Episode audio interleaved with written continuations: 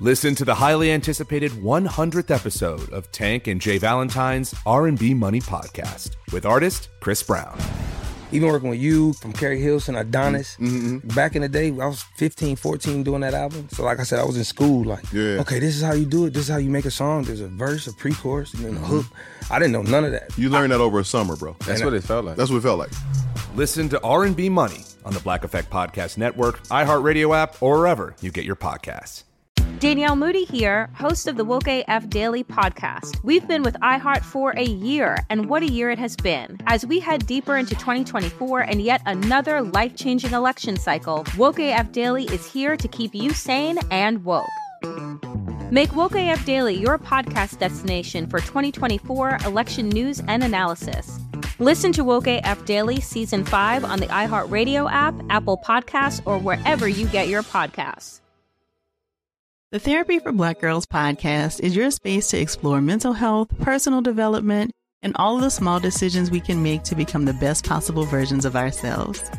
I'm your host, Dr. Joy Harden Bradford, a licensed psychologist in Atlanta, Georgia, and I can't wait for you to join the conversation every Wednesday. Listen to the Therapy for Black Girls podcast on the iHeartRadio app, Apple Podcasts, or wherever you get your podcasts. Take good care, and we'll see you there. Hey, I'm Jay Shetty, and I'm the host of the On Purpose podcast. And I had the opportunity to talk to one of Hollywood's major icons, Michael B. Jordan. In our conversation, Michael shares the highs, the lows, and everything in between, offering a genuine glimpse into his world. the closest to getting what you want is always the hardest. People give up right before they get what they've always wanted to get. Listen to On Purpose with Jay Shetty on the iHeartRadio app, Apple Podcasts, or wherever you get your podcasts. The Elevation with Stephen Furtick podcast was created with you in mind. This is a podcast for those feeling discouraged or needing guidance from God. Together in this podcast, we'll dive deep into scripture, uncover the powerful truths that will help you rise above your limitations and embrace your full potential.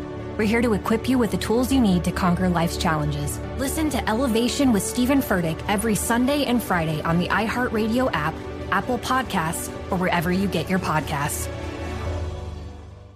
Yo, yo, yo, welcome to It's Up There podcast. I am your active and attractive host for another episode of the fastest growing podcast on the market right now. You know, the vibration is high on this side. I talk to everybody in the culture that has a voice. I'm instrumental in understanding the ingredients, right? So, what I'm doing right now today is I pulled up on somebody that has built themselves a well-oiled machine. Adam 22, what's going on, my brother? Hey, living my guy, chilling, man. Just chilling, brother. I appreciate you uh, having me in in the compound. It's a beautiful spot. Yeah, I appreciate it. We only been in here maybe like two, three months at this point. Uh, we were in like a much, much smaller space and just kind of had to make the decision to go all in and buy this shit. So that was probably the biggest purchase I ever made in my life. And it seems like it's paying off. You know, we're like a lot more productive in here, a lot more room for all the employees to be able to work, be able to record, you know, three, four pieces of content at the same time. So it's, it's definitely helping us get going to the next level. Right. Um. How how smaller was the spot before here in comparison? Spot before was probably about like this wall to that wall. Seriously. I mean, maybe a little bigger, but it wasn't like it was much smaller. It was like two small Right. ass rooms. But we we've had five spots over the years. Started in the back of a bike shop, then we moved to the back of a slightly bigger bike shop.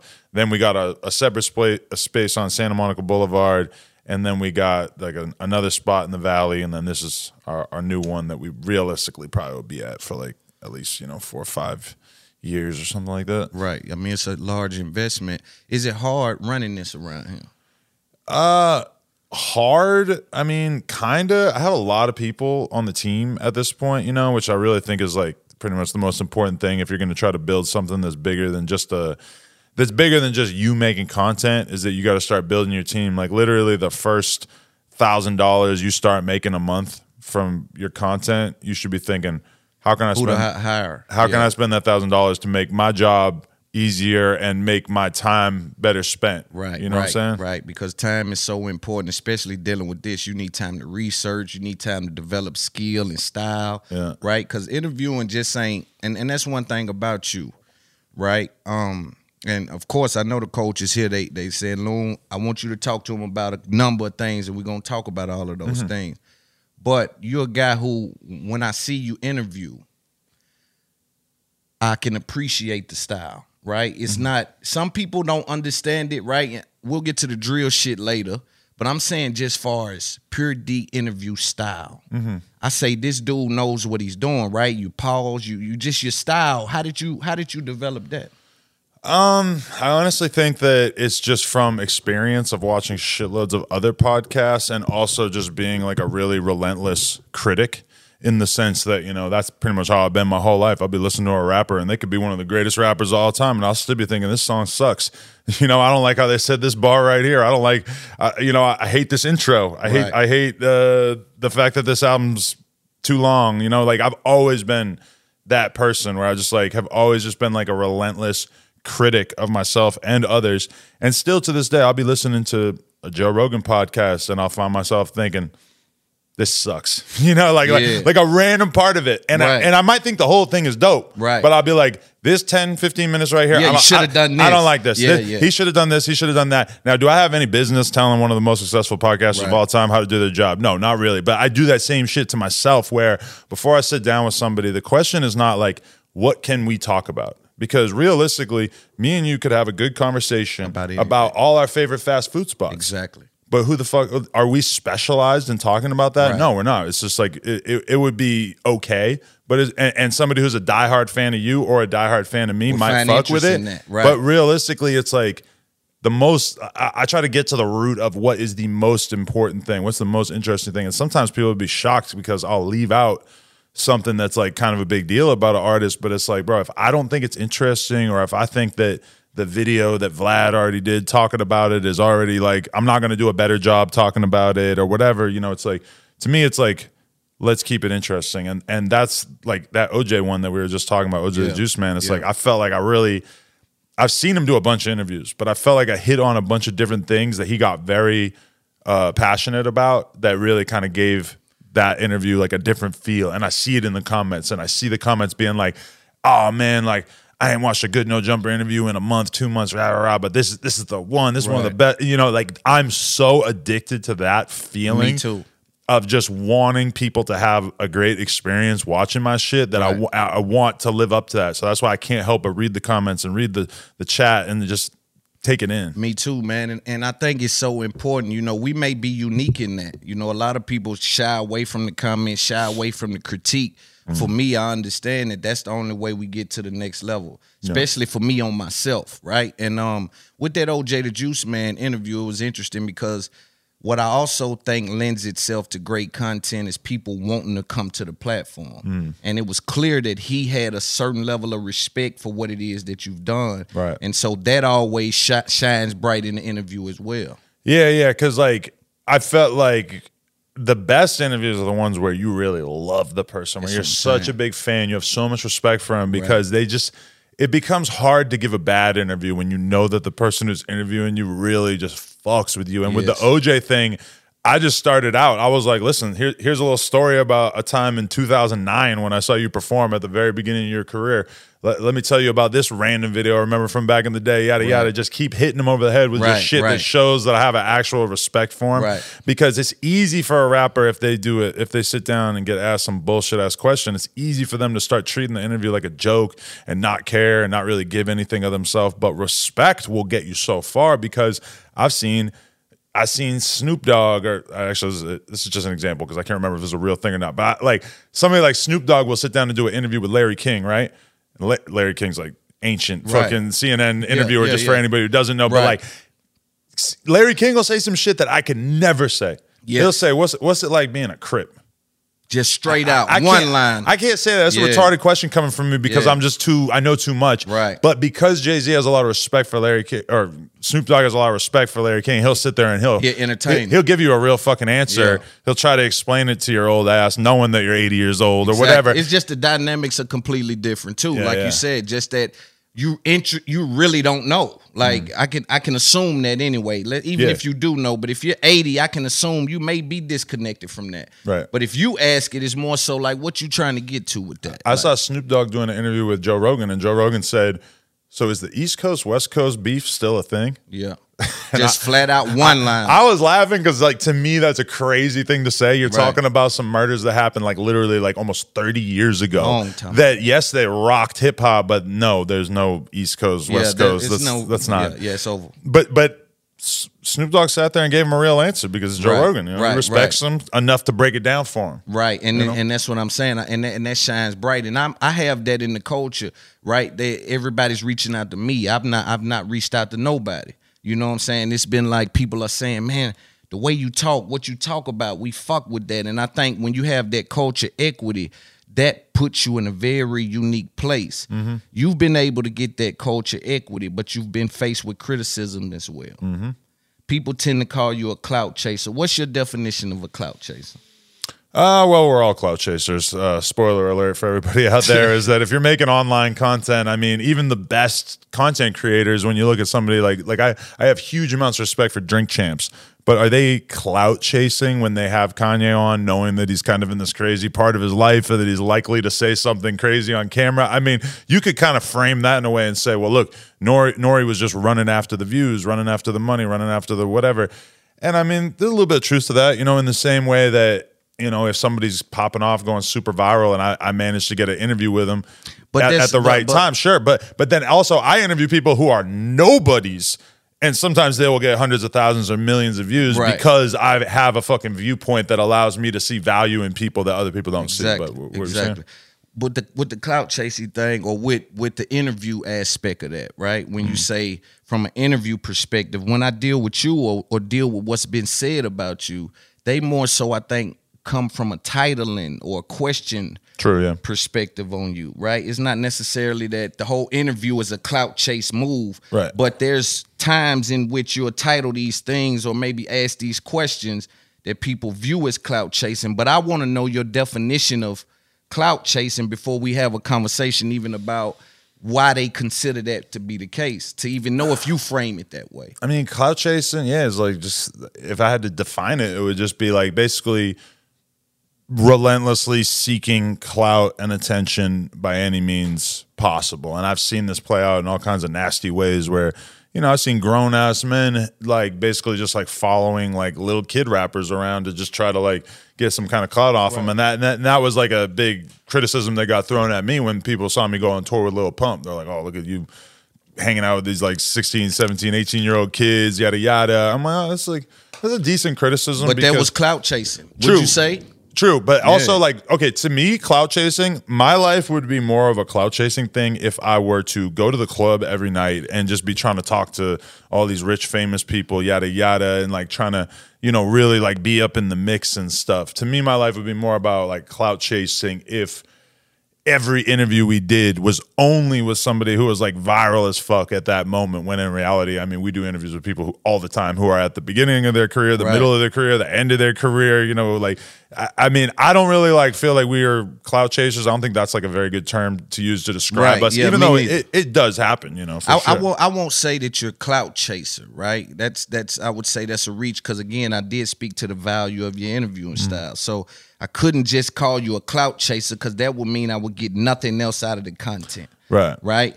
But we asked each other because I seen. Let's talk about the Joe Budden thing when you went up and spoke with Joe and they tried to pin you to the wall, Right. Right? How how did you feel about the conversation with him? triumphant. I felt great. I felt like holy shit. I just walked in here into the lion's den. I'm not in my city. I'm in a fucking basement in Queens with four dudes who are all dead set on wearing my ass out. You know, like a little war of attrition. You go for three and a half hours, however long it was. You know. Maybe somebody's doing good in the beginning and then they start to fade as it goes. Right. And the whole time I was like, nah, I'm doing this. Like I'm I'm running this shit. Like I'm actually like I know that I'm gonna win the comments section. Danielle Moody here, host of the Woke AF Daily podcast. We've been with iHeart's Outspoken Network for a year, and what a year it has been. Every weekday, I navigate our rapidly changing world alongside our series of fabulous expert guests. As we head deeper into 2024 and yet another life changing election cycle, Woke AF Daily is here to keep you sane and woke. Woke not just to the latest headlines, but also to the collective power we all have. Woke to the need to build community with those around us. Woke to how to avoid burnout. And woke to the ways we can all find joy in the madness. Make Woke AF Daily with Danielle Moody your podcast destination for 2024 election news and analysis. And tune in to hear the ways I am working to stay grounded amidst it all. Listen to Woke AF Daily Season 5 on the iHeartRadio app, Apple Podcasts, or wherever you get your podcasts. I'm Tamika D. Mallory. And it's your boy, my son, the General. And we are your hosts of TMI. New year, new name, new energy, but same old us. oh, yeah. And catch us every Wednesday on the Black Effect Network, breaking down social and civil rights issues, pop culture, and politics in hopes of pushing our culture forward to make the world a better place for generations to come. But that's not all. We will also have special guests to add their thoughts on the topics, as well as break down different political issues with local activists in their community. If you like to be informed and to expand your thoughts, listen to TMI on the Black Effect Podcast Network, iHeartRadio app, Apple Podcasts, or wherever you get your podcasts. That's right. The Therapy for Black Girls podcast is an NAACP and Webby Award winning podcast dedicated to all things mental health, personal development, and all of the small decisions we can make to become the best possible versions of ourselves. Here, we have the conversations that help Black women decipher how their past inform who they are today and use that information to decide who they want to be moving forward. We chat about things like how to establish routines that center self care what burnout looks and feels like, and defining what aspects of our lives are making us happy and what parts are holding us back. I'm your host, Dr. Joy Harden Bradford, a licensed psychologist in Atlanta, Georgia, and I can't wait for you to join the conversation every Wednesday. Listen to the Therapy for Black Girls podcast on the iHeartRadio app, Apple Podcasts, or wherever you get your podcasts. Take good care, and we'll see you there.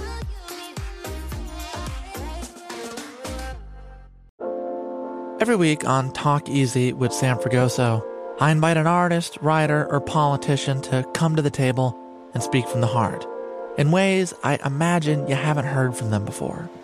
Some of my favorites are with Tom Hanks, Margaret Atwood, Questlove, Cate Blanchett, and Oscar Isaac. If that sounds like a varied group of people, it's because it is. I always wanted to make a show where one week we could sit with a politician like Beto O'Rourke, the next an author like Min Jin Lee, or TV titans like Bill Hader and Quinta Brunson. Basically, this is a podcast driven by curiosity and an abundance of research. Conversations where people actually start to sound like people. In recent weeks, I sat with Dan Levy, Ava DuVernay, Benny Safdie, and the editor of The New Yorker, David Remnick. You can listen to Talk Easy with Sam Fragoso on the iHeartRadio app, Apple Podcasts, or wherever you get your podcasts. I hope to see you there. Hi there, I'm Bob Pittman, Chairman and CEO of iHeartMedia. Welcome to Math and Magic Stories from the Frontiers of Marketing. This week, I'm talking to acclaimed musician and entrepreneur, Mr. Worldwide himself, Pitbull. A lot of artists in general, people that are very creative, sometimes tend to overthink. That's one of my number one rules. Don't ever overthink. You can think ahead, but don't overthink. And what I mean by that is when they start to write a record, they're like, oh, that's not the line oh, that's not this, oh, it's not that. And everybody has a creative process. I'm not knocking it. For me, I just let it flow. In these exciting times, we're looking to the math, the strategy and analytics, and the magic, the creative spark, more than ever. Listen to Math and Magic on our very own iHeartRadio app, Apple Podcast, or wherever you get your podcast. And then I even said that to Joe at one point. I said, like, you really think that you're going to take a W in the comments after this? And he was like, yes. He was like fucking totally offended by the idea that I thought that I was taking the W. And then sure enough, I mean, the proof was in the pudding, which it is what it is. But it's also like, I just felt like Joe is this old school ass commentator who who feels like he's above doing some of the clickbait stuff or asking certain type of questions or whatever. But really, what you're telling me is that you're you think you're above. You think that your desire to be respectable and to be viewed in a certain way when you're doing your content should basically like come before doing what the fans want to see. Because and that's the main message that I got from the reactions from the fans is like Adam's asking the shit that we actually want to know about. Why the fuck are you trying to stand in his way? These people are grown ass men answering these questions. If Adam wants to ask them about some beef they got whatever. I mean this is the lifeblood of hip hop is controversy beef competition etc now obviously back in the day in the 80s and 90s it was a lot more. We're competing on raps and now a lot of times, like when we talk about NBA YoungBoy versus Lil Durk, nobody's talking about who's the better rapper. I mean, some fans are, but that's that's clearly not like what this is based on. This is a real beef, you know. But I'm saying like that's just, uh, you know, if if I had NBA YoungBoy right now, I'd say, you know, why why are you smoking on O Block Pack? Why why you why you uh, what's your problem with these guys? Yada yada. I would ask the shit the fans want to hear, and it's on you to give me an answer that basically says however much or however little you want to say because it's going to be straight up easy as fuck for you to dance around that question. If you, you- say, you know- young boy might sit there and say, "What's O Block?" What what? Lil, right, he can get around I- it. He I- can, he can get around it. What Yeah, what yeah. I think though, and because with me, I don't see. I'm the guy that that come in the game and ain't done none of that. Right, I've Mm. yet to sit with dudes and ask them certain questions, and I understand the interests of the fans, but I'm in interest of the information. Mm-hmm. Right, when I sit down with dudes, it ain't about what the fans want to hear. It's about some information because we building a new industry. Right. So I'm asking rappers how you make 10 million a year. I'm asking dudes like you how you afford to get this building and do four and five different pe- pieces of content a day at the same time, right? So I think there is a way to have these conversations and they be interesting to the fans without it being so direct um, and involved with some of the messy shit, right? But that's the thing is that from my perspective, that's a good interview. Is the one where you're direct. Direct is a very very Yeah, big that- that- skill as an interviewer. But direct- dancing around No, it no, no, no. is is the work of somebody who's not no that comfortable. That no no direct is one thing, but we added something direct to the mess, right? I'm direct to the information, Mm-hmm. Right. So we both direct, right? And nobody's saying don't be direct. We saying let's figure out directly where we going. So I'm asking directly to the messy shit could be considered.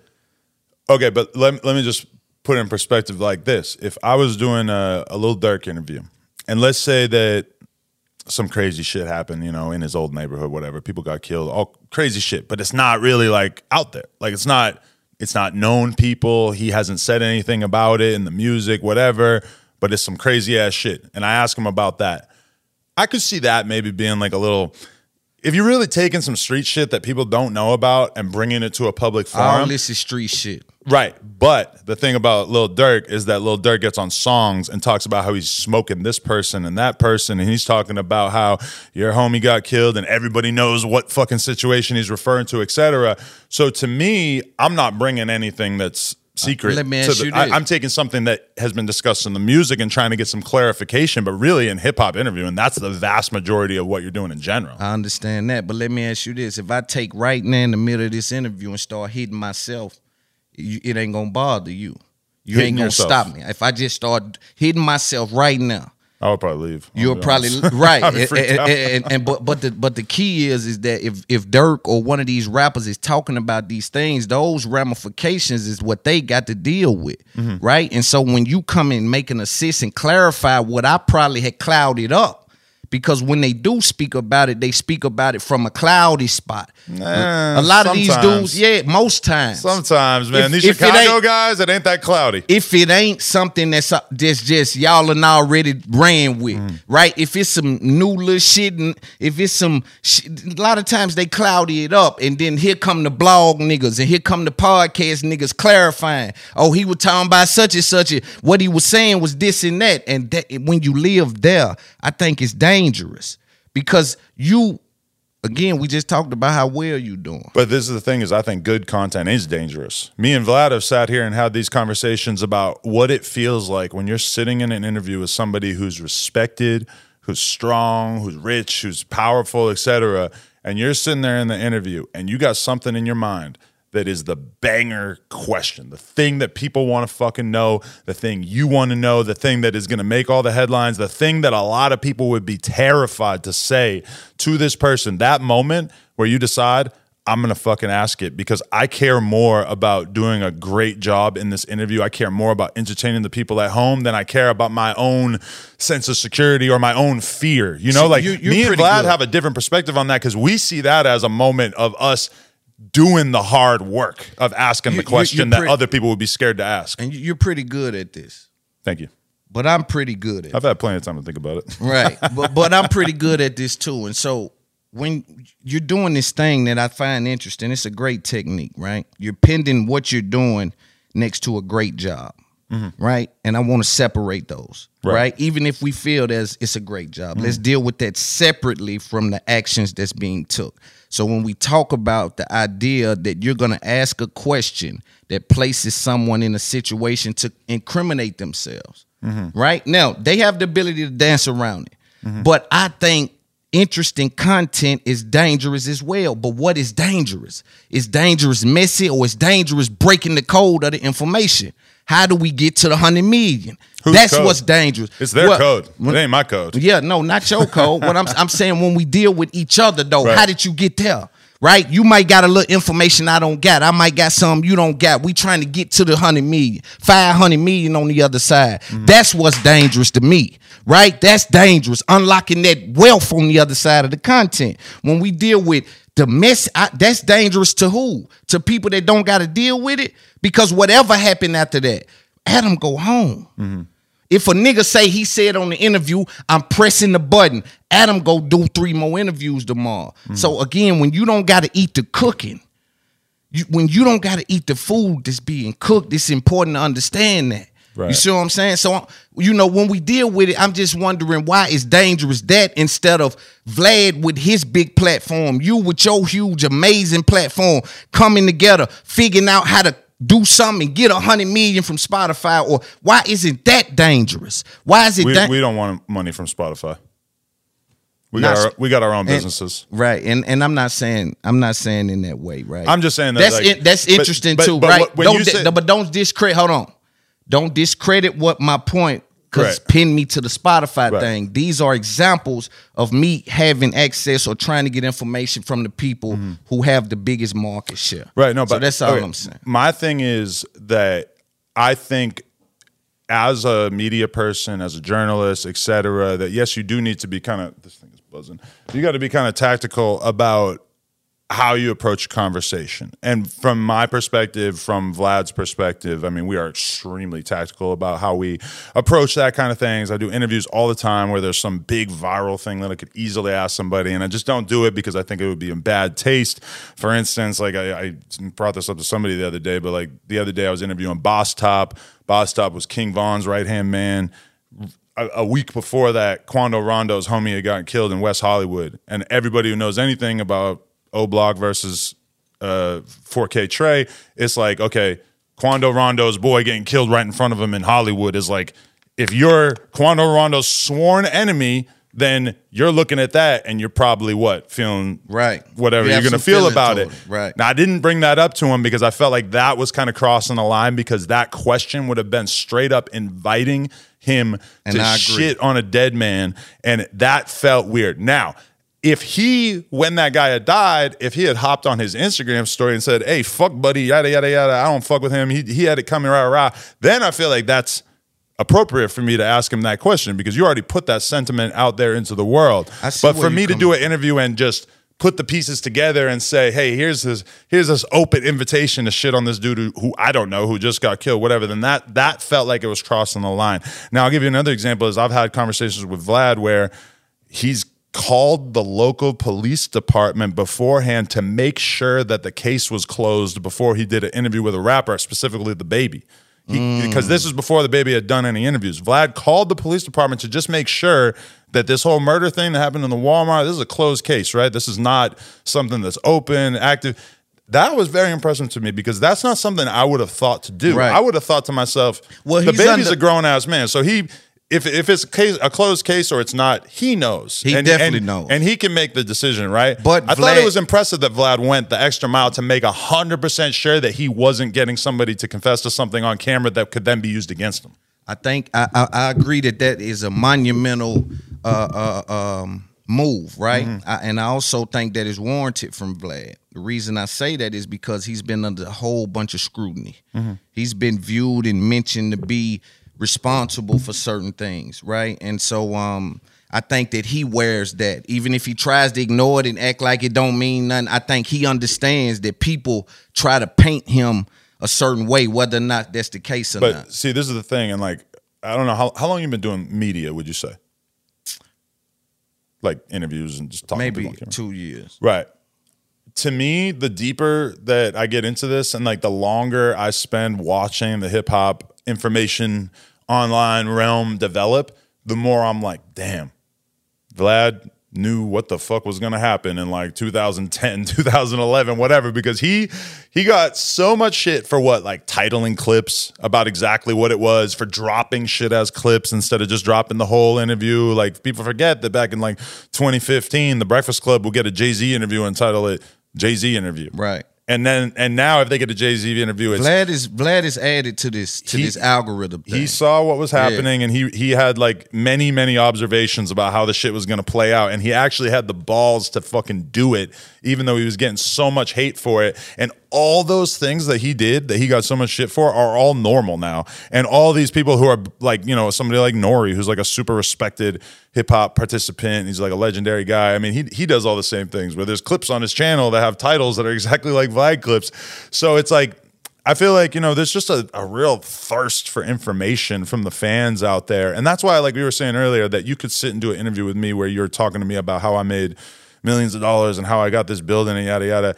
And it's like, I, I just imagine that interview and I imagine what the title would be. And I, I feel like that's just not going to be as interesting to people because I've kind of already talked about a lot of that stuff. And my story is not that different from like 5 billion other fucking people who I who disagree have- with that. but, but but okay, but then on the other hand, when You're people do saying a lot of interviews with shit. me, like Vlad just did an interview with me, and he asked me about Aaron Carter just died three days after you did an interview on Let's Talk About It. He he talked to me about the Joe Budden shit. He talked like he's talking to me about a lot of mixy ass shit, but it's shit that's like recent, it's current. It really shows that he's tuned into what people are going to want to hear me talk about. Whereas I have done a lot of interviews where I talk about business and everything, and people like that shit, but also that's kind of like its own thing. Like your come up story is its own thing versus right, like right, yeah, yeah, you yeah. know all the messy These shit is kind of like another but thing. But you're dealing with a scientist. I'm a scientist, Right. so I, I I do this. I go in and out these pockets. That's why I got so many. There's so much going on around me, Mm-hmm. you know. So me, when I say it, my people already know. Adam must don't know long, right? Because my ability to do this is not the same as, and I get it. I understand, right? A lot of the information shit is whack, for lack of a better term, right? Mm. And a lot of the content pieces where we get into the Aaron Carter death and you being the last person to sit in front of them and things like that are much more interesting. But there's a balance. Sure. And I respect the balance. And, But I, and that's one thing I don't think I get credit for is that like you watch that OJ da Juiceman interview. Yes, there are a couple moments in it where I'm asking him about some viral shit, whatever. But for the most part, I think I honestly feel that I do the most in depth, like spiritual ass, and I'm not a spiritual person, but type interviews. Like I talk to people who are from all different walks of life in hip hop and allow them to vibe the fuck out and talk about whatever. And I feel like my interviews in a lot of ways feel like the least clout thirsty interviews that I fucking see just because I interview people all the time and feel like I get a completely different version of them than the way that they act on other platforms. I saw that with OJ. I think about somebody like Kamaiyah. I watched a couple Kamaiyah interviews before I interviewed her. She came in and she was just fucking with me, just like talking about whatever, just being so cool. Like I was blown away by it. And that is really what I'm after. Like the clickbait shit is cool because I want to do stuff that people want to hear about. But then at the same time, See- like for me to sit in front of somebody and have a really great conversation for a couple hours is really what I'm after. And sometimes I feel like I don't saying. necessarily get the credit for the fact no, that no, I, just gave you your credit. you- true, Listen, thank you, and let me you. let me get you to understand this. My place in the culture, bro. They're gonna expect me to be extremely rough with you, Right, right. but they don't understand if they don't know me that it's information based. We Mm. come here to give some information to each other, right? And share some game. Whatever's happening in the world, just speak on our perspectives. That's what we come to do. Now, what I grab from what you're saying, um, again, in interest of finding the truth and understanding that I respect your interview style. I just spoke to how I understand, bro. You can do this without that. I just said it, and you just said it. So what I grab from these times when you sit in front of a guy who is friends with King Von and you don't go into that room, what I get from that is he can do that and still be effective. Mm-hmm. So I don't understand why you don't pull from that. That yo, I don't have to live in that pocket to even have that tag on my shirt. I do it all. But also I, I want to say this is that to me, I try I'm like everything about what I'm building and what I'm trying to do, I'm trying to stay normal. I'm trying to stay a regular ass person. This is insanely important to me because I see so many people get successful and turn into weirdos.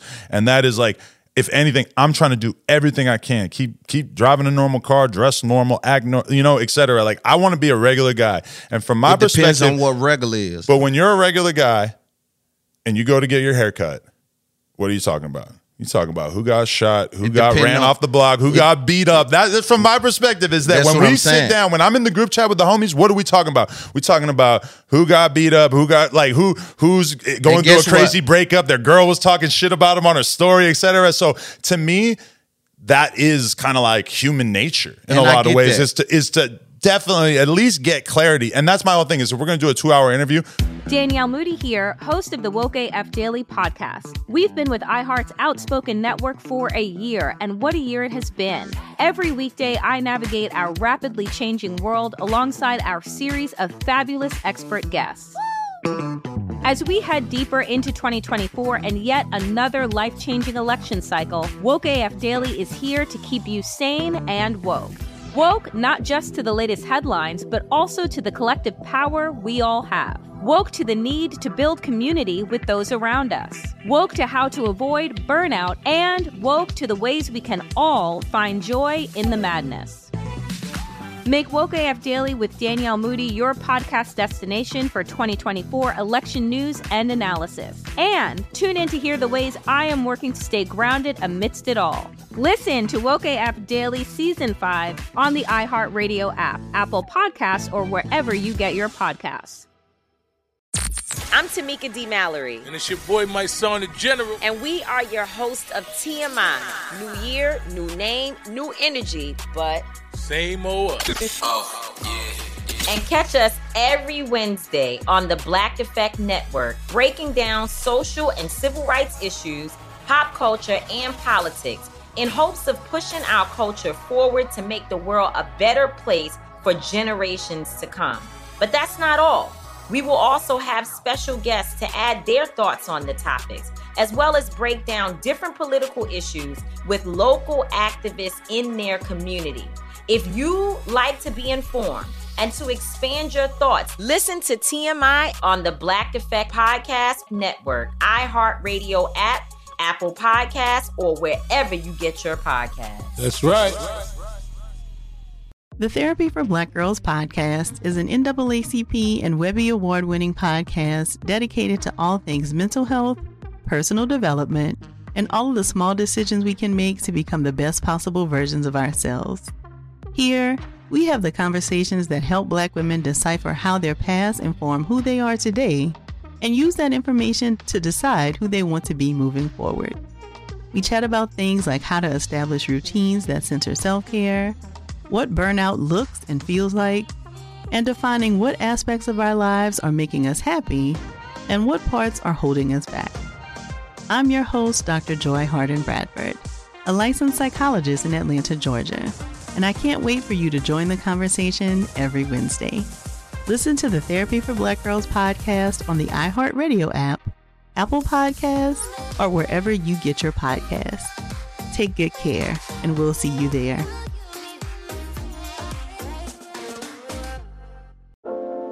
Every week on Talk Easy with Sam Fragoso, I invite an artist, writer, or politician to come to the table and speak from the heart in ways I imagine you haven't heard from them before. Some of my favorites are with Tom Hanks, Margaret Atwood, Questlove, Cate Blanchett, and Oscar Isaac. If that sounds like a varied group of people, it's because it is. I always wanted to make a show where one week we could sit with a politician like Beto O'Rourke, the next an author like Min Jin Lee, or TV titans like Bill Hader and Quinta Brunson. Basically, this is a podcast driven by curiosity and an abundance of research. Conversations where people actually start to sound like people. In recent weeks, I sat with Dan Levy, Ava DuVernay, Benny Safdie, and the editor of The New Yorker, David Remnick. You can listen to Talk Easy with Sam Fragoso on the iHeartRadio app, Apple Podcasts, or wherever you get your podcasts. I hope to see you there. Hey there, I'm Dr. Maya Shankar, and I'm a scientist who studies human behavior. Many of us have experienced a moment in our lives that changes everything. A moment that instantly divides our life into a before and an after. On my podcast, A Slight Change of Plans, I talk to people about navigating these very moments. The last couple of years has been the hardest season of our marriage for sure. I'm surprised our marriage survived it. I think we both are. I think we both were barely holding on. Hmm. Nothing compares to how hard this is. Their stories are full of candor, awe, and hard won wisdom. And you'll hear from scientists who teach us how we can be more resilient in the face of change. True behavior change is really identity change. Every action you take is a vote for the type of person you wish to become. Listen to A Slight Change of Plans on the iHeartRadio app, Apple Podcasts, or wherever you get your podcasts. We could talk for an hour about what it is to live a good life, how great it is to raise your kids, how great it is to have a business, to to not, you know, all, all this good, healthy, hearty shit that people love. People do love to hear that. But then also it's like, hey, your girlfriend said that you beat her up on her Instagram story, homie. Like, we got to talk about this, you know? But also it's like, we don't have to. I, ask people sometimes, or they'll tell me like, hey, I don't want to talk about this thing. I Bet. look at I look Easy. at this entire game, bro. And when I study Rogan, they don't. This is bro. It's conversations. Mm-hmm. Like for me, it's just conversations. It ain't even all of that. It ain't even niggas don't have to do it. It's just conversations, son. Listen, I come from where, see, in your barbershop, that's what they running. In my barbershop, when I come in, my barbershop go to talking about money. We talking about info. Listen, I put it. Anybody watching this, can't nobody dispute me. There ain't no 10 on me. Nowhere in the world.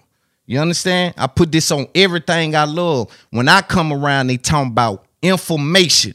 Little dude wants some more money. It's clear everywhere I go. So when I come in the barbershop, is man, what have you found out about what they did with Black Effect over there? Mm-hmm. What N.O.R.E. making? What is re-up gonna be like? Have you paid attention to Adam? He done dropped six interviews. They all got five hundred thousand or more. Right. You know, that's my conversation. That's fair, yeah. And That's- so I'm good, trying too. right. And and so it's interest in that. It's big boy interest in that. Hmm. And I have to let you know that because your platform is so big. And I find it interesting that you only can see that the content is living in a great place when you deal with things that you know are kind of edgy. You know, instead of the information. But this is my thing too: is that you know somebody, uh, uh, PGF Nuk is somebody who I I, I love uh, the album he put out and everything. But he also like he's he's baiting me to ask those kind of questions because he'll go on the record and say GDK, and so I'm like, hey. I know what that means. Why, And- you- why you say some- that on that record? Why, I, I want to know. Like, you really you you feel like that? You would you would pop off on anybody you see like who, who's like that? Like that to me is interesting. Now, if you want to sit there and say, "Nah, I don't I don't remember saying that. I would never say anything like that." I'm, Right. I'm, gonna let you get away with your Yeah, bullshit. yeah, you yeah, can pull the wool over our eyes. Yeah. It's fine. I'm, I'm I'm not gonna press the issue crazy. Yeah. But it's like if you put it in a song, I to get me it. that's like yeah. I'm gonna and, ask and you I have to respect the fact that there's something there. Right. Right. I haven't identified how to move with it, but there's something there when when they are saying these things on these records and then these Instagram posts, and then you sit in front of me and I'm dealing with an audience. You understand? So there's something there, right? And and out of loyalty and respect for my audience, I need them to understand that I do ask you the things that need to be asked. But you know, I So love you a- know what other comments I love reading. I love when I get comments that are like, "How the fuck does this 38 year old white boy know what the fuck is going on?" You know, I love those comments of people who are like, Answer it. Here's your Damn, chance." he actually fucking understands the Yeah. politics of this rapper and this like how did like that that to me means a lot too because I just love people and I love culture and I love music and I love just observing what's going on and I'm not trying to be something I'm not but at the same time like when I know that I'm doing a really good job, I could be reporting on a story that is not the biggest thing. I just interviewed this YouTuber Booba X100 or uh, Booba 100X, sorry, and he he does a lot of. He's a YouTuber and he's young and he's from the fucking streets and he's doing a lot of videos where he's doing shit with all these drill rappers, which it's actually crazy what he does. He'll play their ops music in front of him. And so then these are dangerous. This is like a young black kid from the hood. Fuck. And he's making YouTube videos, getting mad views doing this. And I'm looking at it like, bro, that's insane. Like I could never get away with that. I would never even want to get away with that if I thought I could get away with that because you really baiting some shit right there. I can't believe that the rappers let them let him do that. And he's just out here making content like that. And uh you know, he I, was- I was doing the interview with him and he's just like astonished, like multiple times in the interview of like, whoa, you're really deep on YouTube that you know what the fuck is going on in New York like that. You know, and I I- like that's And see, I see, I really am interested, you know. I, I do see that oftentimes I view you and say, just based on, like you said, the in-depth interviews you have with a like a OJ the Juice Man, right? Or some of these guys whose stories may not be known to the masses. So you had to do either some digging or you had to been in attendance. Mm-hmm. One or two things happening, and either one of those things have to lend itself to some sort of respect. So I say, damn, he he gotta respect the culture. But then on the other side, when Joe Budden said to you, black culture made you black culture made you a millionaire, you paused. Almost like, did that is that the case? And on our side, it's like there's no pause needed there. Mm-hmm. How do you fit? Do you you do understand that black culture made you a millionaire? Well, I think if you look at my channel, it's like what percentage of the interviews are really with rappers or really like You do deeply invested in black black culture. There's a lot of it for sure. it's a lot, but it's not all. Let's not you know? deal with I made a lot of fucking money White off people. porn. I made a lot of money off BMX bikes. I made a lot of money off a lot of shit. And nah, so for sure, in a weird sure. way, I do find like that's kind of like it's it's it's kind of like an exaggeration because the reality is is that I make mad money off everything I touch. But that's because of, right? No jumper is no jumper because of the triple Lexus. Right. Because of the early Lil Pumps, because of the early, this is why no jumper is what it is. Now, what you did with your business speaks to the acumen, Mhm. the business acumen. You pivoted, you got another building, you moved five times, you run into AD. That's what changed a lot of things. AD brought a culture here as well that gave you an identity outside of the interview. Right, because for a while, No Jumper was just me doing mad interviews, you know. And then I was I was trying to like build up personalities along with the the No Jumper thing and everything. But AD was the first one that we really felt like we had Let's real start. success with. Like it was actually like, oh, a lot of people are watching it. A lot of people are invested in figuring out what this guy's like and how you're gonna get along with him and everything. And like, oh shit, he can do a show without you, and and people will fuck with it. And then we just kept finding more and more talent like that. So yeah, I mean, I do agree that like. I have a pretty uncanny ability to spot talent when it comes to both rapper, uh, like people that interview as well as like hosts.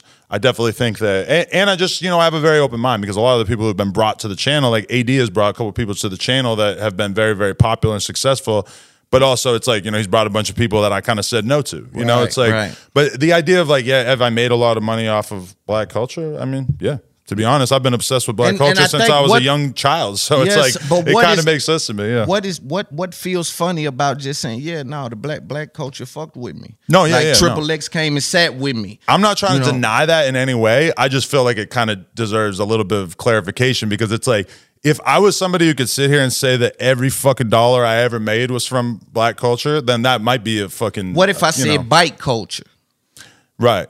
What if I said you you became a millionaire off bike culture? We know that's not the case. We know more of Right. our culture than bike culture. Would you have that same feeling about clarifying it then? No, that would just be straight inaccurate because I wasn't really making that much money off the bike shit. Right, but, but- but that was my thing that kept me living for like 10 years before I managed to get into the hip hop shit.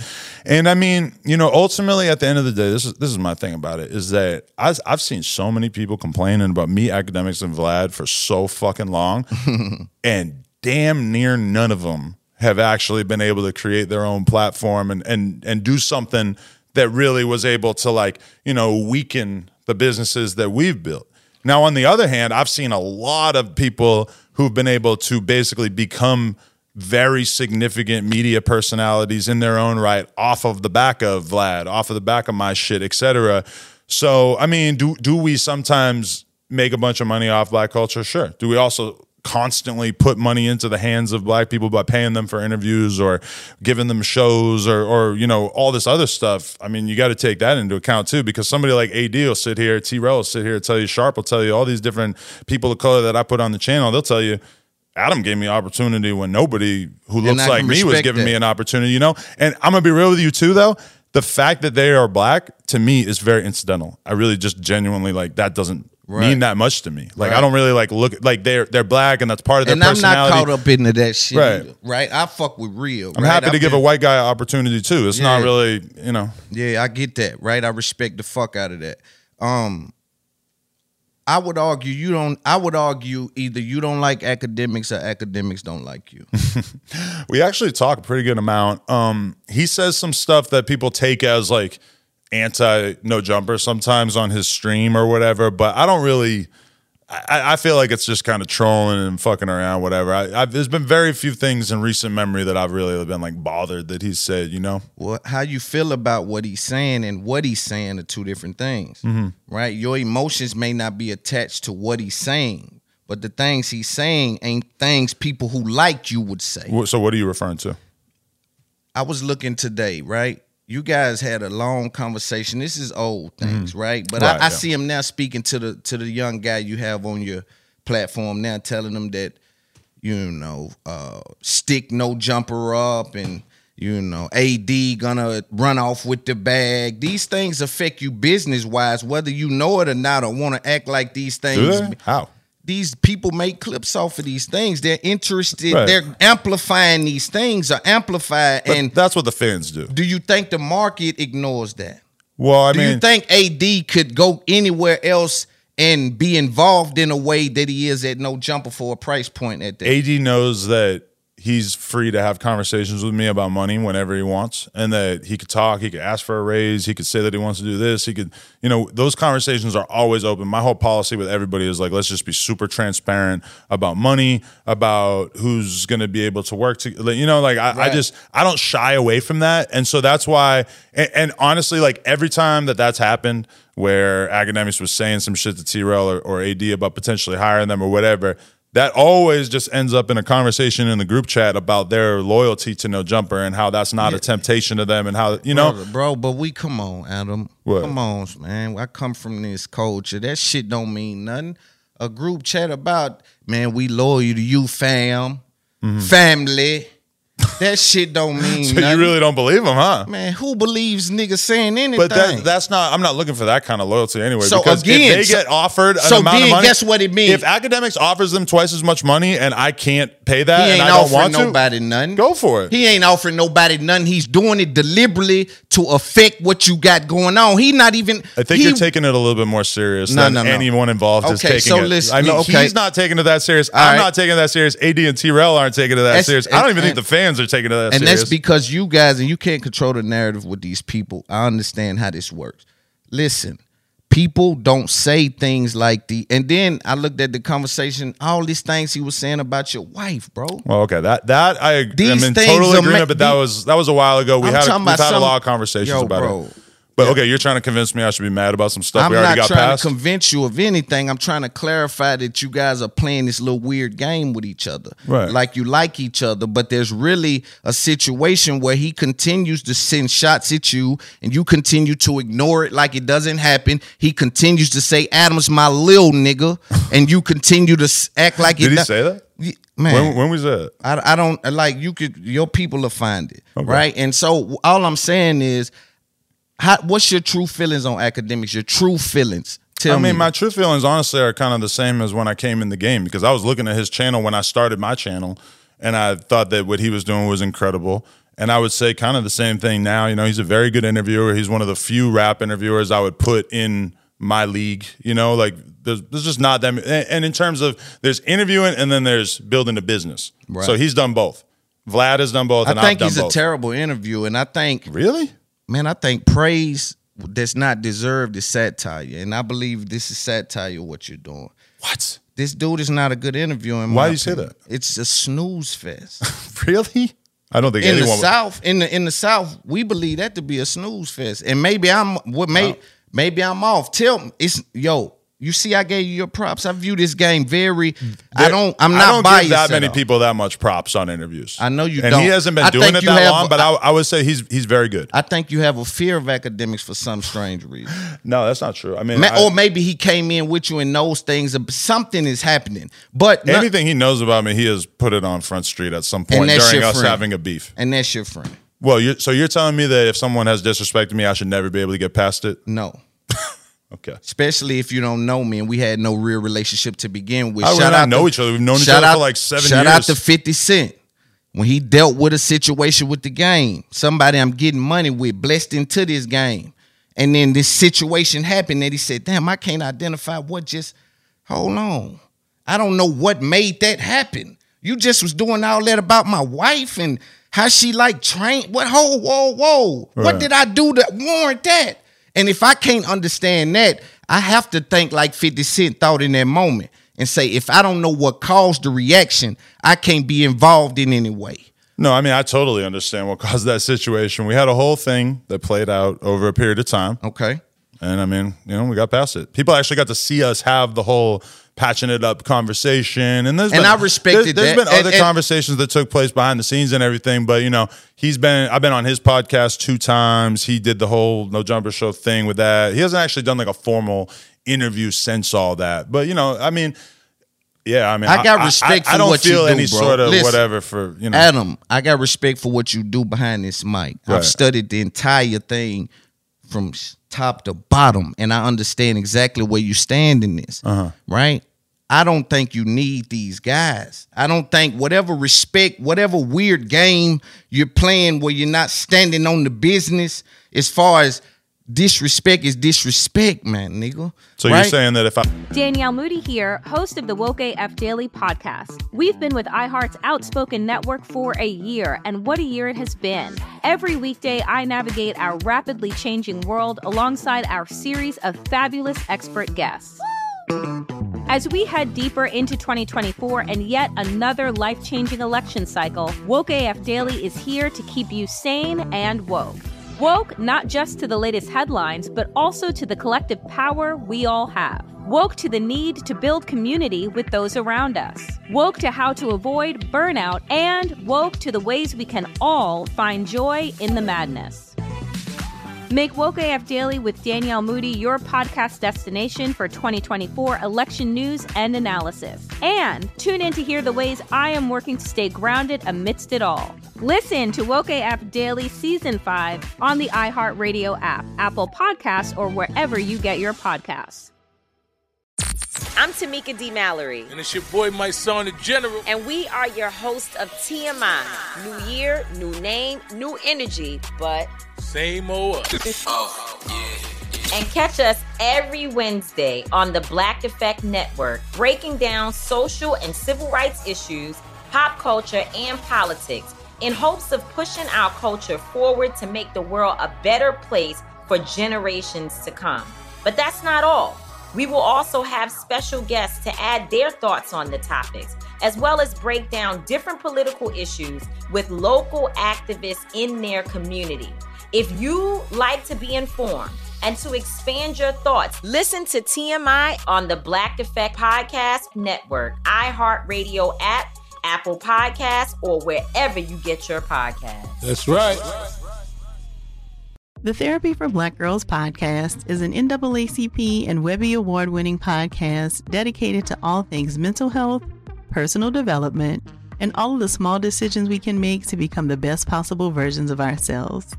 Here, we have the conversations that help Black women decipher how their past inform who they are today and use that information to decide who they want to be moving forward. We chat about things like how to establish routines that center self care, what burnout looks and feels like, and defining what aspects of our lives are making us happy and what parts are holding us back. I'm your host, Dr. Joy Harden Bradford, a licensed psychologist in Atlanta, Georgia, and I can't wait for you to join the conversation every Wednesday. Listen to the Therapy for Black Girls podcast on the iHeartRadio app, Apple Podcasts, or wherever you get your podcasts. Take good care, and we'll see you there.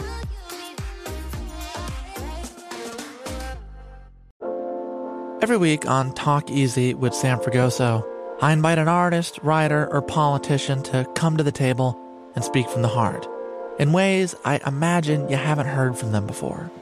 Some of my favorites are with Tom Hanks, Margaret Atwood, Questlove, Cate Blanchett, and Oscar Isaac.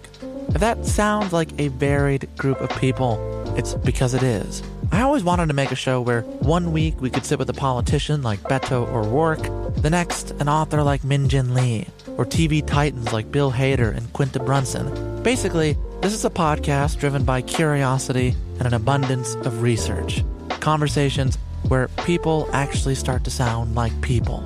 In recent weeks, I sat with Dan Levy, Ava DuVernay, Benny Safdie, and the editor of The New Yorker, David Remnick. You can listen to Talk Easy with Sam Fragoso on the iHeartRadio app, Apple Podcasts, or wherever you get your podcasts. I hope to see you there. Hey there, I'm Dr. Maya Shankar, and I'm a scientist who studies human behavior. Many of us have experienced a moment in our lives that changes everything. A moment that instantly divides our life into a before and an after. On my podcast, A Slight Change of Plans, I talk to people about navigating these very moments. The last couple of years has been the hardest season of our marriage for sure. I'm surprised our marriage survived it. I think we both are. I think we both were barely holding on. Mm. Nothing compares to how hard this is. Their stories are full of candor, awe, and hard won wisdom. And you'll hear from scientists who teach us how we can be more resilient in the face of change. True behavior change is really identity change. Every action you take is a vote for the type of person you wish to become. Listen to A Slight Change of Plans on the iHeartRadio app, Apple Podcasts, or wherever you get your podcasts. I've ever been disrespected by anybody, then I can't can't get over it. We can't in pass this, it up. In this competitive space, I'm not saying that because then I would not be standing for what I understand to be the case of life, which Yeah. is growing and elevating. I understand that to be the case. I'm saying unwarranted things happening to me will not be accepted, right? And there's no understanding for things that were not warranted. And for you, as me, I'm saying everything that happened to you with Act, in my opinion, how far he went was unwarranted. No, totally. I didn't appreciate some of the things he said during all that for sure. And I mean, a, a lot of it started because of things that I had said about him that he didn't appreciate or whatever, but we got past it. So. And shout out to y'all relationship. I don't say that to affect that. Again, I'm trying to understand is these little weird games being played in media? Because I come in with the money. Right. My shit on the flow, and I got deals everywhere. So Right. I come in saying, "Is that are they playing this little weird game?" Because I know Adam don't need Act, and Act don't need Adam. But okay, think about what the game is. Is that if you kind of look at where we're both at in terms of the content and everything, it's like it, there are two different ways that you could judge us. Akademiks can sit on Twitch and talk his shit, and it will dominate the fucking headlines. It'll be Dominate all over what Twitter. headlines? I mean, the real headlines in the world on the blogs, whatever. Like he's he's just very he's probably better than anybody else in hip hop at just getting on the mic and saying his opinions about shit and then having it be like controversial enough that everybody fucking talks about it. So you got to give it to him. For me, He is he re- he's relevant in the culture. I my, give my shit is a little different because I'm not necessarily like we do talk about all the current events You're a and great everything. interviewer, bro. But but I'll give you an example. When he when Takeoff dies, he runs to Twitch to document every last bit of what was going on in the video. I didn't even think of that. I saw him doing it. I'm like, oh, that was a pretty good idea. I didn't. My brain doesn't necessarily I didn't go see there. that being a good idea. Well, I mean, content wise, he had like fifty thousand viewers. So at least how- in the moment, it was I a think good our idea. measuring sticks are different. Let me ask Right, you but this. but this is what I'm saying is that then at the same time though you look at No Jumper and it's like oh there's like ten hosts on it. Now the one thing that he hasn't really done is he hasn't really like built up a bunch of hosts under him, and I know that he said that he wants to do that, but he hasn't necessarily. And I understand why he's kind of moving slow on it because it's like he is able to be so profitable wanted- just by being himself on camera. But when he's like saying that shit to T-Rel and AD, I almost take it as like an acknowledgement of like he sees that I'm building this and he sees You know that it's a big thing and he way- knows that he has to at some point that that's something that he wants to kind of do as well. Right. And so you know how many ways it is to acknowledge that without doing it that way? Right. I know you're good at this, so you could do that. Give me your top five hip hop analysts or excuse me, media guys. Media guys, fuck. I mean, interviewers is kind of like Let's do that. well, interviewers. I say you got to give me Vlad and Ack. Oh And my God! Why do you keep putting act in this? In, what what classic interviews? Give me one. I just got to be real. I can't Give me one interview. Give I- me I- one quote. Anything. Listen, but I'm not even saying that he Give has. me one question. because most of his interviews are on Spotify, where they aren't not necessarily allowed to like live on their own on YouTube, whatever. But when I see him do interviews, I consider him one of the best people doing interviews. I'll give you that. I, mean, can't okay. argue with you. It's about taste, not right. opinion. And and Vlad, I think, is incredible at what he does. And I mean, other hip hop interviewers that I really think that you could put in the top five. That's a really good question because I don't.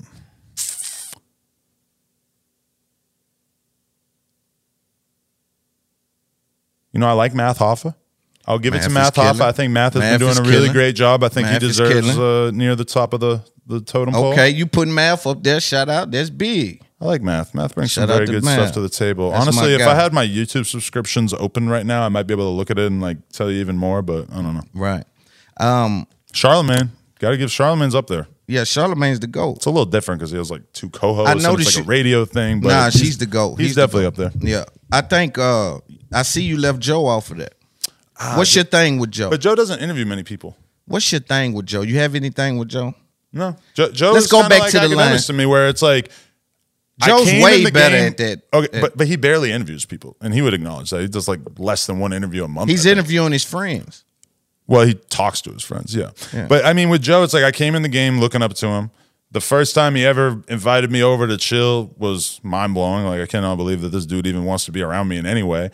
Um, and I I didn't take. I mean, one thing I think a lot of people miss from the Joe Budden thing is that as soon as that shit ended, everybody's laughing, smiling, patting each other on the back. That's why I'm wondering: is this fake media shit like? Is that happening with that? Because that's fake media But shit. I wouldn't even say it's fake. It's just that it's like an acknowledgement that we all We know what it. we're doing when we're on camera. Yeah, Right, right, and that right. And I can agree with that. And and a lot of people, this is not unique to hip hop because a lot of time I've heard about like left wing politicians and right wing politicians and people who are writers who are left wing Democrats or right wing Republicans, and they'll be at these conferences and they'll see each other, and sometimes they'll actually say to each other like, "Oh yeah, we should we should collab. Like we should we should." Yell at each other on Twitter, Right, right, right, or, or right, do a right. stream, or do an Right, interview where we basically just like completely bitch at each other Yeah. and dehumanize And we- each other. yeah. But that's that's like working together. So so the thing with Joe, like, there's definitely probably a lot of moments where you could look at that in isolation and be like, damn, this motherfucker hates Adam. But the re- and, and actually even in that interview, there's one point where he was saying like, you are this, like you are such, you're a culture vulture, and I'm like, that's not true because you fuck with me. I'm Right. like, you fuck with me. I know you love me, and that's and that's why I know that you're just kind of you're sort of kind of trolling right here in the interview, and he. It wasn't even like he really and see that that, that, that, that fake media shit is weird to me, right? Or I listen, I'm here to get some information. I think that's where my tipping point is. Like, what are they doing? They're faking it, and then they acting like oh, I got some smoke for you, and then they ain't really trying to figure it out. Because you, in my opinion, you did extremely well Thanks. in that position. But the thing is, is that the best podcasts are kind of like your best friends, where it's like, you know, your closest homie, you could be at the bar, or you could be at a restaurant, or you could just be hanging out. You could have a, a two hour argument about whether And it's it's a something great piece of content. whether it's about right, but even off camera, I'm saying like whether it's about oh this guy beat up his bitch and then this happened and, and that there that he should have done this and he should have done this or whatever or it could be some shit that's more lighthearted like oh you know some relationship shit whatever you could have a two three hour argument where you're calling each other names and you're screaming on each other and getting super into it and then at the end of it you're still just friends right Right. and that's kind of like even though I barely fucking know the other guys on the Joe Budden podcast besides Joe that's kind of how it felt it was like Hell yeah, we just did like we just made some dope content. Realistically, we pretty much believe everything we said, but also fuck yeah, let's go outside and smoke a that- cigarette. that's, let's chill. Like dope. who cares? you That's know? dope, Yeah. right? I just had Mal on, and he said a lot Oh, about really? Joe, Hmm. um, and and his business practices and things like that. How do you feel about how Joe has ran his business over the years? Well, seems like it could leave a little bit to be desired. I mean, uh, Mal and Rory walked out of there pretty unhappy, and I Right. definitely felt like watching that play out made me do a lot of thinking about what I was going to have to do in order to keep No Jumper solid, you know? And I feel like the biggest shit that it seems like Mal and, and Joe or Mal and Rory were unhappy about was basically the lack of transparency, the fact that they didn't feel like they had like full access to like what they were being paid or how how they should be paying paid, etc. And like you know that shit is super insulting to a creative for sure. Yes. Like you know like everybody, even if you are a one percent partner in a business. And you're you're making way less than everybody else involved. It's like you still want to know what the fuck your one percent looks like. That's Right. just like being Yeah, a human period. being, being Yeah, a man. yeah, you want to know sure. what you're, you For know. sure. And so, I mean, with that, I feel like that's super understandable, and that's a big part of why I always try to approach everybody on the team about money, about whatever. Like, let's just be super straight up with each other. Right. So, and I think that it just involves being very, very human. Like when we're in the group chat, and sometimes we'll, we'll, there'll be a big fucking argument going on in the morning, or somebody will be saying something crazy that I don't like, I don't agree with. I got to take a breath and think, I'm not gonna dive in right here and say shit that I can't take back, or say the wildest Right, shit right, that I right, could think of in my head, the meanest shit that I could think of that's gonna hurt somebody's feelings, whatever. It's like, no, I gotta. I gotta like try to be the grown up in the room more often than not. And yes, I gotta stand on my shit. And if I really feel a certain type of way, but one thing that I, I've gotten a lot better at is like if I got a problem with somebody in the group chat, well, I'm gonna fucking text them separately. Exactly. I'm not gonna do it in front of an audience in the group chat because I feel like that's a lot. Like, like if if AD said something, or or also I try to really like. Okay, last night there was a bunch of people saying, "Oh, AD said this and that about you on stream, and he's being messy and he's being disloyal, yada yada." And I'm starting to see it, and I'm starting to mm, Oh, like, man. I'm starting to feel like, "What the fuck this motherfucker say?" And I even thought about texting him before I fucking watched even knew it, yeah. And then I hop on YouTube and I watch the full 35 minute video, and I'm like, what- wasn't I, I don't that. fucking. It's, it's Yeah. nothing. It's like it's, it's like there's like one moment in the whole thing, and it wasn't even something he said where I was like, I, I didn't like that one thing. he Right, right, But right, it's also right, like right. you know, and I owe him that to not just jump exactly. on the, the the narrative. For that, sure, you that's know- your guy. Yeah, yeah, yeah. Right, and but, see, sometimes that's it's pressure. easy to just believe the Yeah, comment no, section before you even dig in. Man, that's pressure, brother. Because it takes you two minutes to read hundred comments, and it'll take you an hour or two hours to to watch, a full that. podcast. Yeah, right? you say You his perspective. Say, hey man, who you talking about like that? You run with that, right? Yeah. Um, I, I remember you said because in over there with Joe that Joe was hard to work with. You believe that? I mean, it would appear from like the way that things went with Spotify that, that he was not maybe the easiest person to work with with that. When you see how the complex thing went down, I mean, there's just a lot of different type of people in terms of business. Joe's somebody who he sees what's going on. He's paying very close attention. He's extremely aware of what he thinks he's worth, even if sometimes he's kind of like maybe exaggerating what he's worth, you know. And it's like with the complex shit. Fuck, I, I forget the exact numbers, but I think it was something like Ack was getting like like maybe they were both getting like ten or twenty thousand a month. I wish I could remember the exact things. And Ack was chilling. Ack wasn't like asking for more money, even though like the shit was going pretty good on Complex, right? Right. When they were doing the everyday Yeah, struggle yeah, thing, it was popping. And Joe pretty much was like, I want you know two three times as much, and I want like this percentage ownership or whatever of of the the brand partnerships. Like you know if they got a Nike deal, he wanted to have part of it. And I wish I could remember the exact numbers. Right.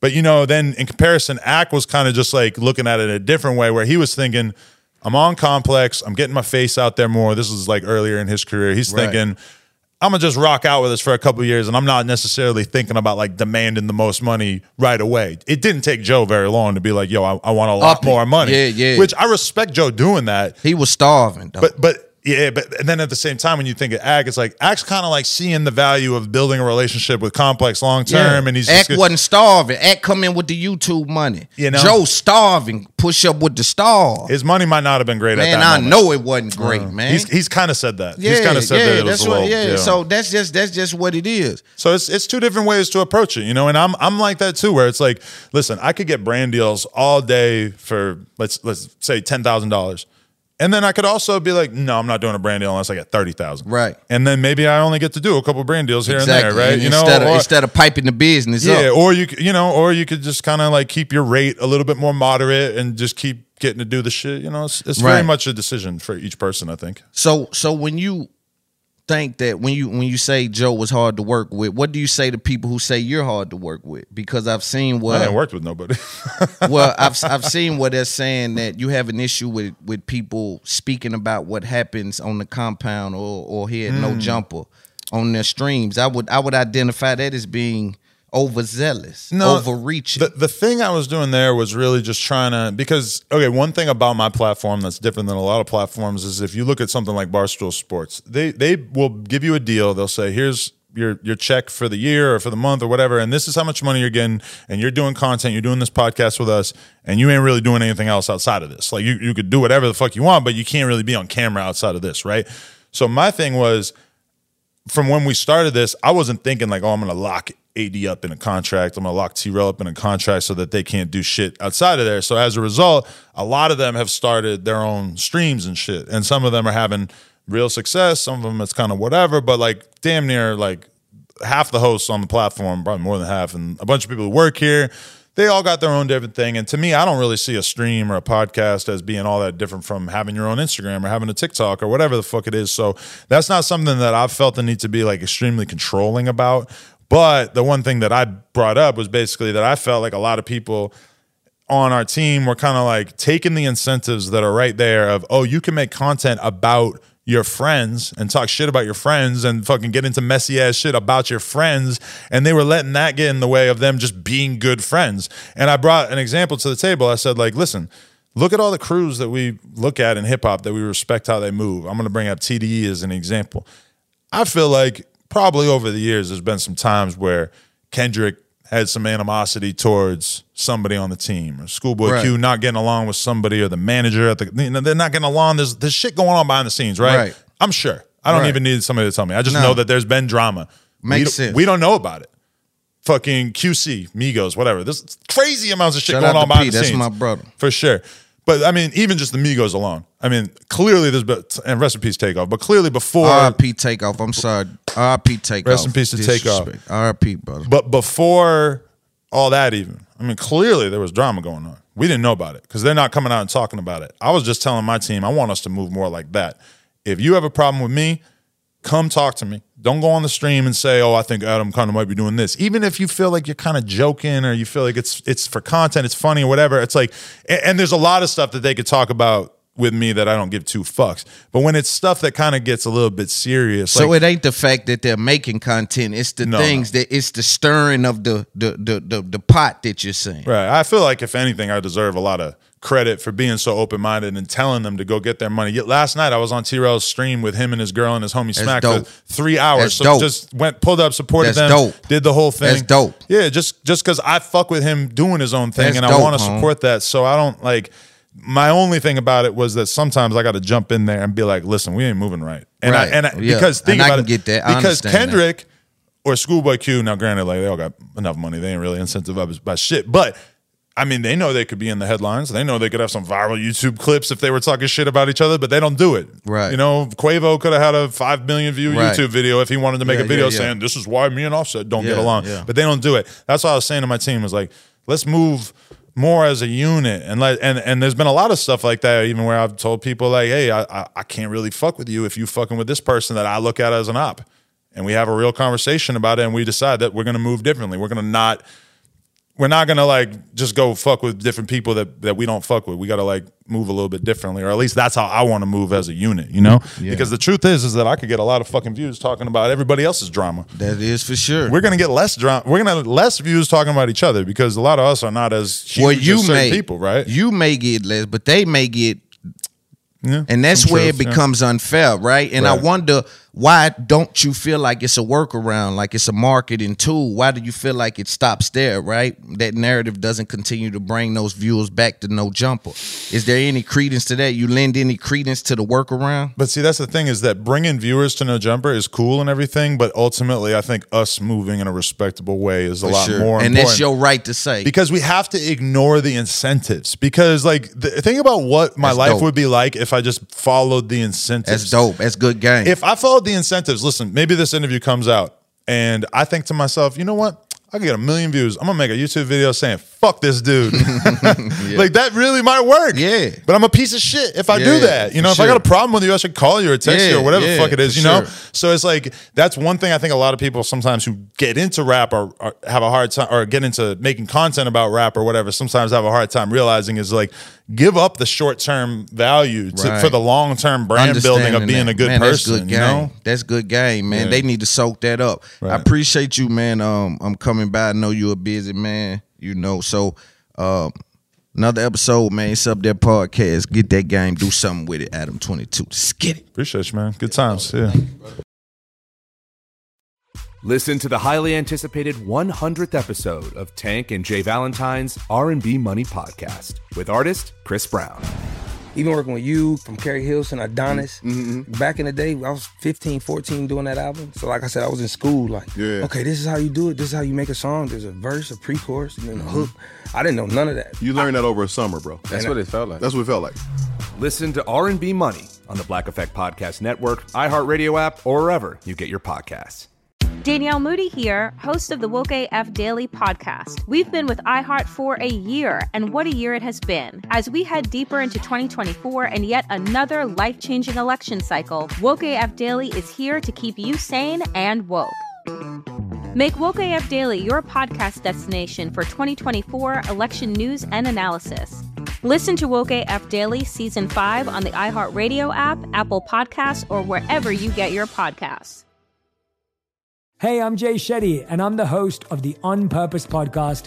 And I had the opportunity to talk to one of Hollywood's major icons, Michael B. Jordan. In our conversation, Michael shares the highs, the lows, and everything in between, offering a genuine glimpse into his world. The closest to getting what you want is always the hardest. People give up right before they get what they've always wanted to get. Listen to On Purpose with Jay Shetty on the iHeartRadio app, Apple Podcasts, or wherever you get your podcasts. The Therapy for Black Girls podcast is your space to explore mental health, personal development, and all of the small decisions we can make to become the best possible versions of ourselves.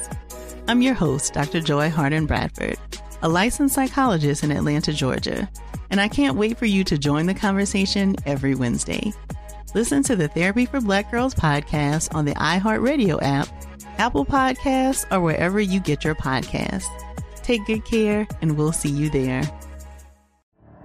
The Elevation with Steven Furtick podcast was created with you in mind. This is a podcast for those feeling discouraged or needing guidance from God. Together in this podcast, we'll dive deep into scripture, uncover the powerful truths that will help you rise above your limitations and embrace your full potential. We're here to equip you with the tools you need to conquer life's challenges. Listen to Elevation with Steven Furtick every Sunday and Friday on the iHeartRadio app, Apple Podcasts, or wherever you get your podcasts.